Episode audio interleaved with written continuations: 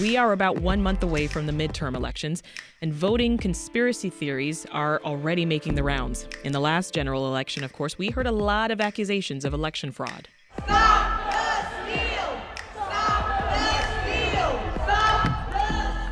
In 2020, Illinois, being a reliably blue state, was mostly spared the shouts of election denial and voter fraud. But midterms, they're a different story, and those conspiracy theories have now hit home. So joining us now with more is WBEZ investigative reporter Dan Mihalopoulos. Hey, Dan. Hey, Sasha. What's going on here?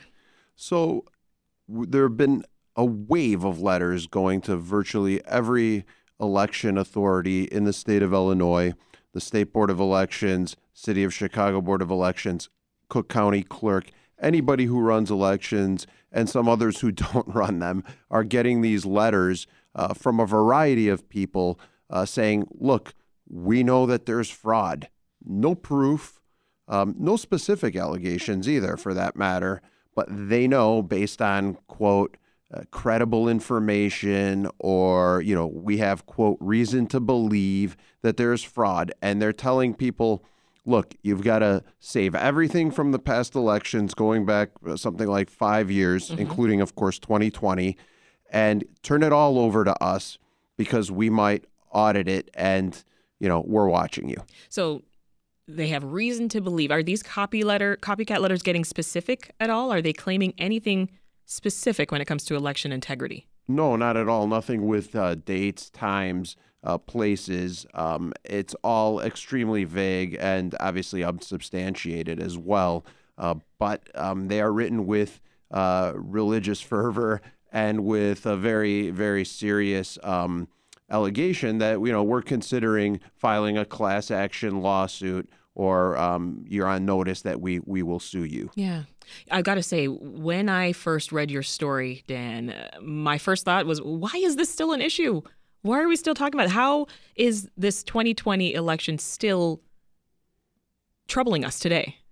Well, the losing candidate in the presidential election continues to say publicly and repeatedly that he was robbed, that um, he wa actually won the election when in fact uh, he lost. And um, there were, though, tens of millions of people across the country that voted for him. And polls show that a, a great number of them uh, feel that the election was stolen. And, you know, part of that might come down to the fact that there are large cities, as we've seen in local elections here, uh, where the results uh, sometimes come in later. Yeah.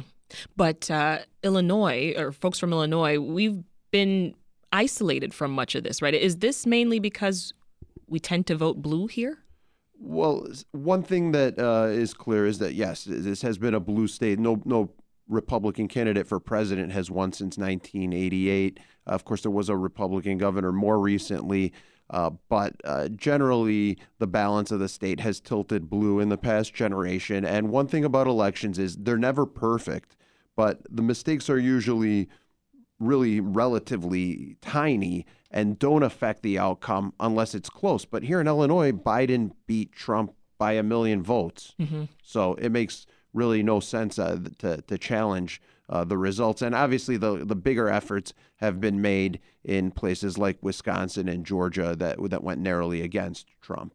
But these letters circulating in, in Illinois help us understand where are they coming from? Okay, so these are copycat letters, as we call them. They're they're basically the same language. Uh, one agency uh, locally received about a dozen uh, from three different templates. Okay, and what happened? My understanding is the um, uh, My Pillow CEO Mike Lindell uh, a few weeks back called on people to start sending these letters and uh, the others did the same thing. Um, people who got their information from him uh, started sending these all over the country, and and I'm told by uh, VoteBeat, which is a nonpartisan website that that tracks these issues, uh, that this is happening in virtually every state, and Illinois has not been spared. This is Reset. I'm Sasha Ann Simons. And one month away from the midterm elections, we're talking about claims of election fraud in Illinois. Our guest is WBEZ investigative reporter Dan Mihalopoulos. So this feels like more, Dan, than just the rumor mill, right? You know, is there any evidence to maybe support that this is an organized disinformation campaign. Yeah, absolutely. The the fact that these letters are written all with the same language um, is not a coincidence. Um, they're long letters. They're they're very um, uh, heated letters. Here, I'll, I'll read one of them to you that I, I think is is kind of expresses why. Uh, elected officials are so frustrated because I, I don't know how you rebut something like this. Th- this guy wrote, I have wrote, okay? So, so that's, I've written is what he meant to say. Over 1,100 lawmakers from around the nation, and not one has been able to prove, show, or even tell me ev- any evidence that there was no voter fraud in the last election. Not one. I hmm. wouldn't put it past any of you pathetic sick pigs that you all molest children. So Wow. we, it's extremely personal. But to me, the thing that's most illogical is he wants proof that something did not happen. So normally, I think in a sane world, Some harsh say- language there. yeah, but in a sane world, first of all, you wouldn't call people things like that with no evidence, and secondly, you wouldn't say that you need proof that something did not happen. If you're going to make an allegation, come with proof that it did happen. Right. Because w- otherwise, where would that be coming from? It's an upside down world. How is this playing out in the collar counties and suburbs? Well, our understanding from the State Board of Elections spokesman is that all 108 uh, electoral entities in the state, there are 102 counties and, and 108 electoral entities. We have the city of Chicago, we have Cook County Clerk, which covers the suburbs of Chicago, and we believe that all of them have gotten these letters, but none of them, to our knowledge, have actually been served with a lawsuit. The speaking to what you mentioned as a coordinated nature, um, they're gathering this data, and all of them are being told to send it to a central repository, which we link to in the story, Okay. for further analysis later. But again, experts tell me that uh, even th- this this is called a cast vote record. Even if you get that, it doesn't show that there's fraud. It can't be used to prove fraud. So. Are there situations where fraud has occurred in the history of our democracy and certainly in, in Chicago and Cook County at times in the past? Yes, but I think you can count on one hand the cases of, of vote fraud uh, in the time that I've been a reporter in Chicago for more than 20 years. So the implication that there's widespread fraud anywhere in the country, much less here, is, to our knowledge, completely unproven and uh, just an issue to galvanize people uh, who are sore about their candidate having lost. So just to, to clarify, you I think you mentioned this earlier, but there are threats of lawsuits here, right? But no legal action has actually been taken yet.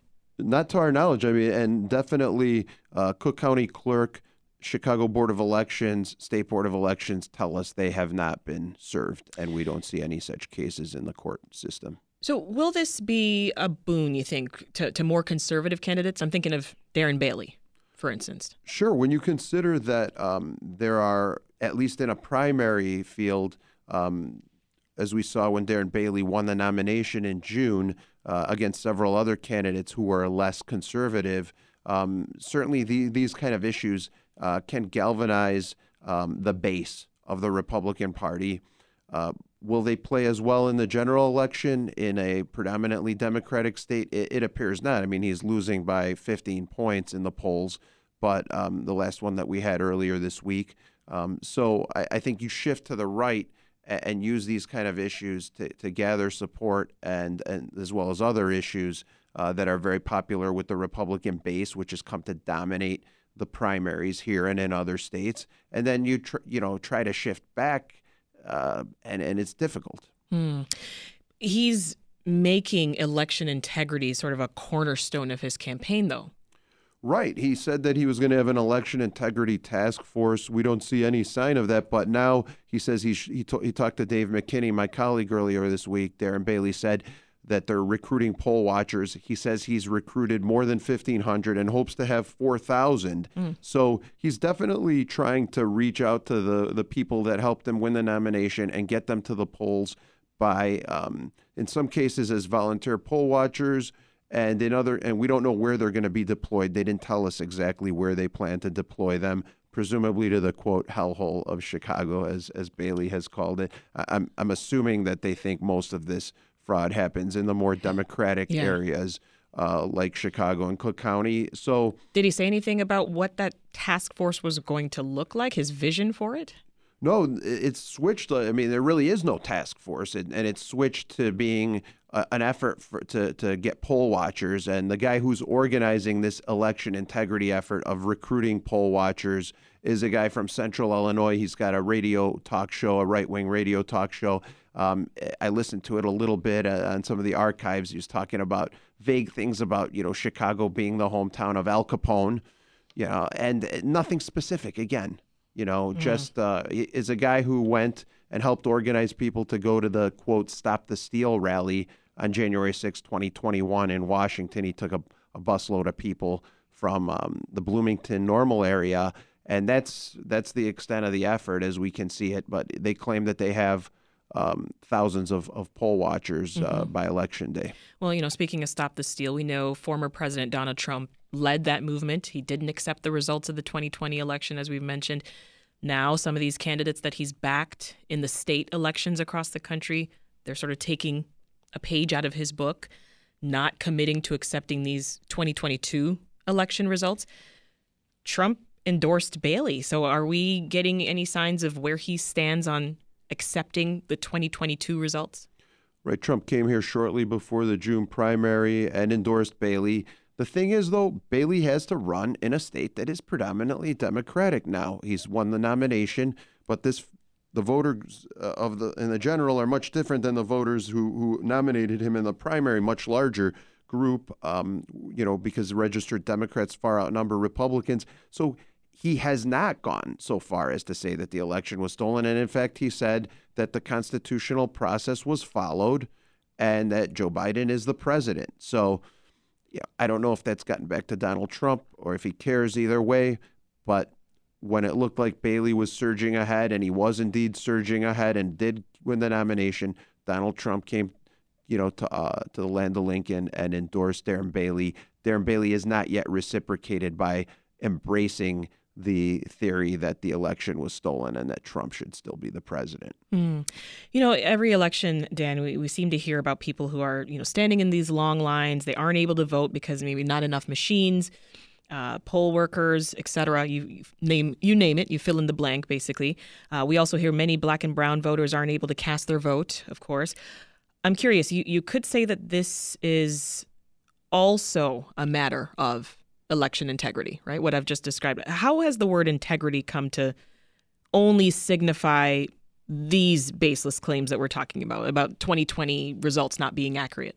Well, that's just a buzzword that, that they've adopted for all of these efforts to allege, uh, without anything more than than ve- very little anecdotal uh, or sporadic evidence that there's widespread uh, voter fraud. Um, but there's also the issues that are important in a lot of states of election access, and um, you know, I think that these have again been more uh, significant issues uh, generally in states that are swing states and states that are purple, if you will, Yeah. like Wisconsin to our north, where there there've been fights uh, up to the I think the Supreme Court level in Madison over uh, what kind of drop boxes could be available for votes.